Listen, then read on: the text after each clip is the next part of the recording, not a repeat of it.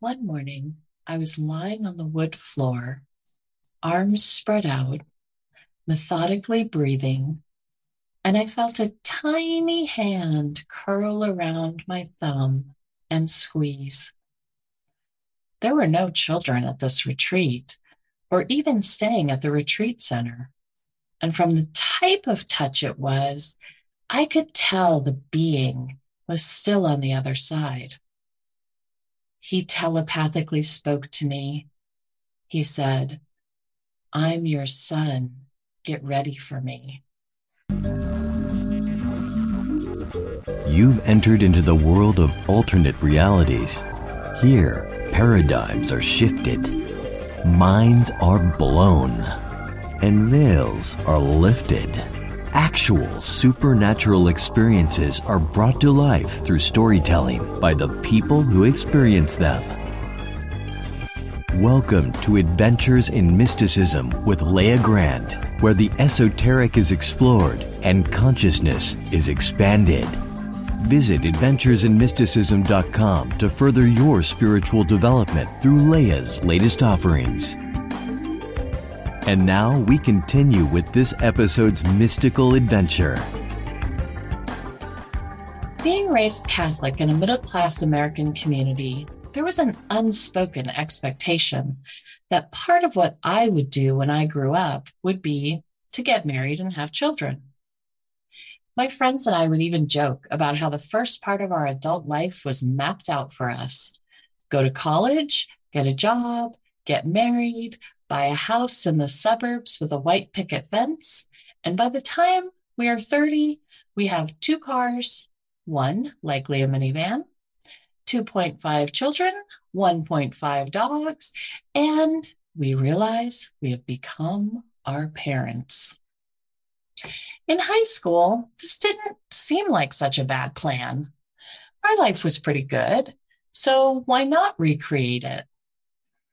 However, at that age, we were oblivious to what goes into creating a life like that. Things like a 40 hour work week, debt, and sleepless nights, trying to get a crying baby to sleep, hadn't entered our reality yet.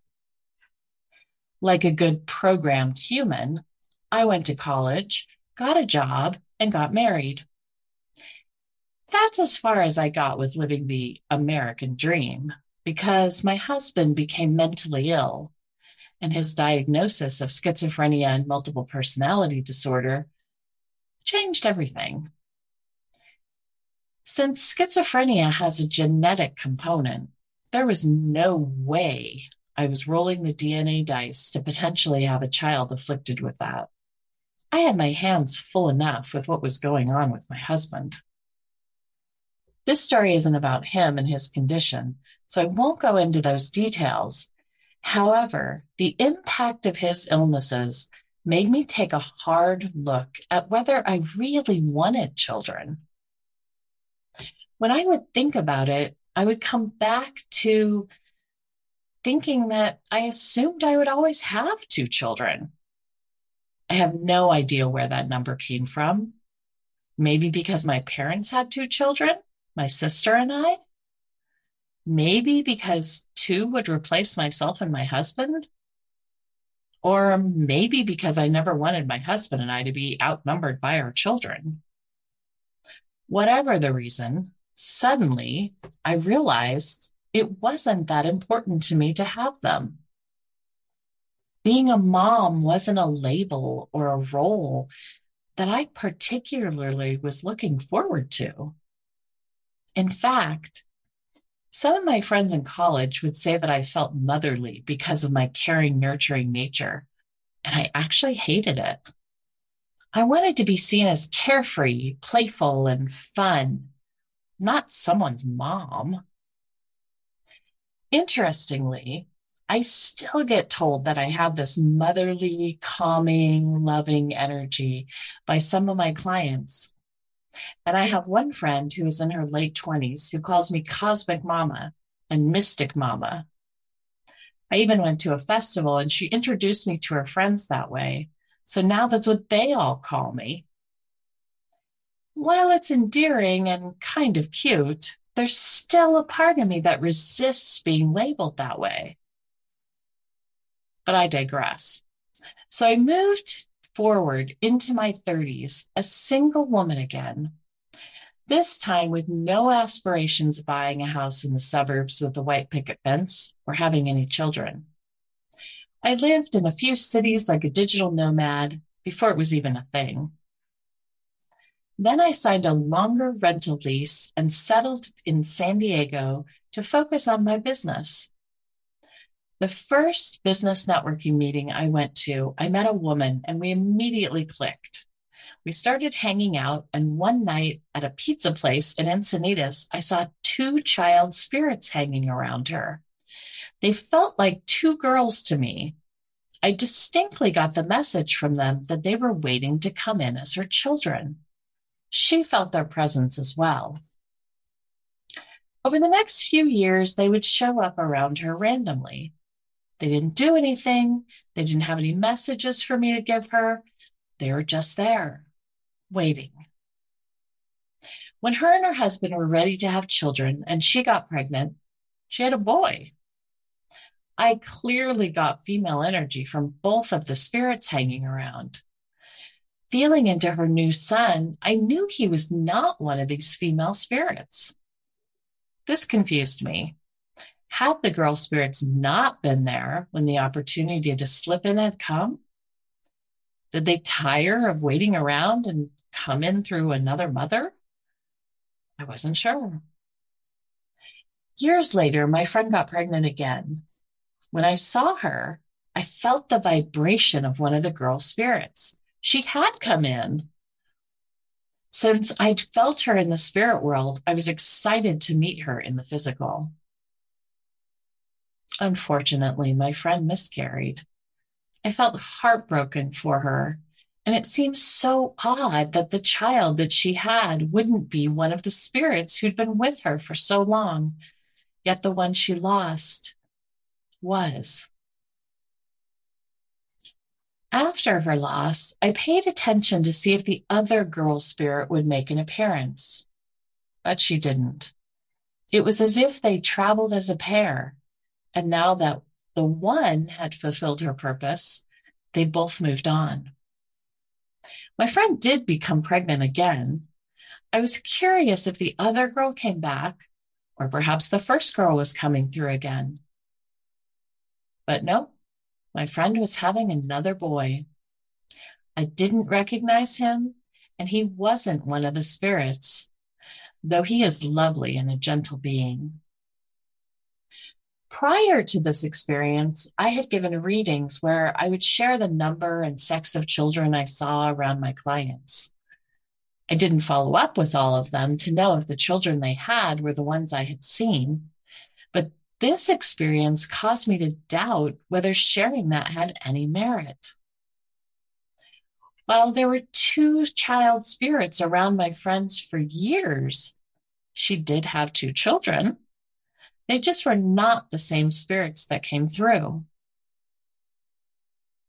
However, the opposite was true for another friend of mine.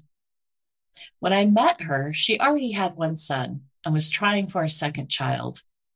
She'd been trying for quite some time and even doing IVF treatments to help the process. Three long years of trying and three failed IVFs had caused her and her husband who were in their 40s to turn to adoption before they were both too old to apply. I saw a male spirit around her and felt pretty sure about the fact that she was going to get pregnant and he was to be her son. I even got some messages of things to give her to do that would make getting pregnant possible. I shared all of this with her. She took my advice and her and her husband also started the adoption process. She and I were close, and I saw her frequently, which meant I had the opportunity to see her little boy spirit frequently. He seemed to always be with her, unlike my other friend, whose female spirits came and went. My friend came to me one day and announced the adoption agency said they had a baby for her and her husband and they had 72 hours to decide whether or not to take it. It was a little girl. I checked in with the little boy's spirit. He was communicative with me and said he'd be coming soon. The IVF treatments had screwed with my friend's hormones, so her periods weren't normal. She was doing acupuncture, chiropractic, and a few other things to get back in balance. The next day, she admitted that she wasn't feeling very well. Her stomach was queasy and she'd thrown up her breakfast, which was very unusual for her. I felt like she was pregnant, but wanted her to discover that on her own. That night at dinner, she told me she had wondered herself after getting sick and taken a pregnancy test. She was indeed pregnant. Interestingly, the little child spirit went silent, and I wondered if perhaps he wasn't the one that would be her son. Her and her husband decided to pass on taking the little girl offered to them for adoption, since having two babies would be a lot. As my friend's stomach grew, her son's ability to communicate returned, and it was the same little boy spirit. He and I had a strong bond. We would chat telepathically. This even continued after he was born. It amazed his mom. Anytime I was at her house, he'd curl up with me and he wanted to sleep with me at night. She joked that she'd had my son for me. I believe that all three of us had had many lifetimes together, and this was just what this one looked like. Five years passed, and although I could still physically have children and had released any plans or thoughts of doing so, partially because I was still single and I knew parenting was not something I wanted to do alone and partially because my biological clock hadn't ticked, not even a single stroke. Seeing babies didn't make me go soft and say gaga. Children running around laughing didn't cause me to lament not having a little mini me. So when I experienced what I'm about to share with you, I had no idea what to think. I was in Costa Rica at a spiritual retreat. Each morning we would engage in yoga. It was not like any yoga I'd done in a gym. We would hold poses for beyond what I would have previously thought was physically possible. How he did this is a whole other mystical adventure. After yoga, we would lie down and meditate. One morning, I was lying on the wood floor, arms spread out, methodically breathing, and I felt a tiny hand curl around my thumb and squeeze. There were no children at this retreat or even staying at the retreat center. And from the type of touch it was, I could tell the being was still on the other side. He telepathically spoke to me. He said, I'm your son. Get ready for me. I told him that I didn't understand. I was single. I was not having relations with anyone, nor did I plan to any time in the future. He just squeezed my finger and told me I would. Then he was gone. I laid there knowing I hadn't imagined the exchange, but not knowing what to do with it. I didn't want children, so who was this little spirit telling me he was my son? The retreat was packed with activities, so I didn't have much time to think about it. I was grateful the next day when he didn't show up during meditation. So much so, I'd nearly forgotten about him. But the third day, it happened again. I was drifting off during meditation since I'd stayed up too late the night before. The little hand curled around my thumb. The little voice said, Hi, Mom. This time I opened my eyes and looked at my hand. I saw nothing. A part of me knew I wouldn't, but a part of me was hoping it was a prank and someone's kid was running loose grabbing people. Nope. In my journal, I explored his sudden appearance. Perhaps on a different timeline, I was meant to be his mom. Perhaps I had been his mom in a past life.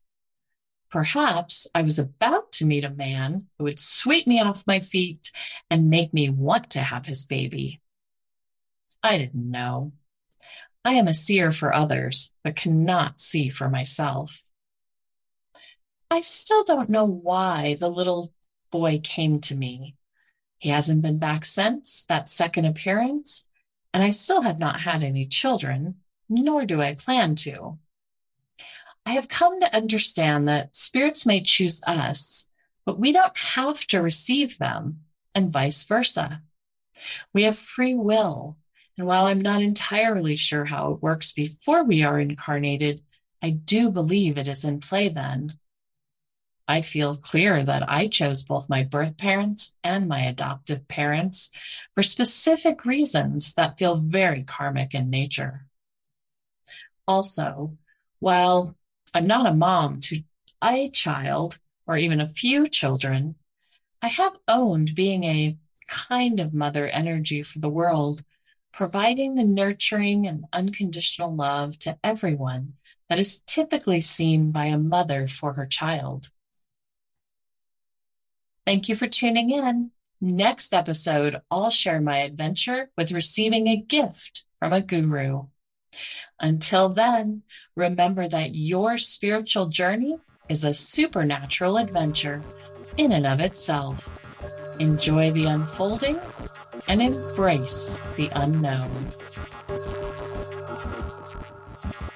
Thank you for joining today's Adventures in Mysticism with Leah Grant.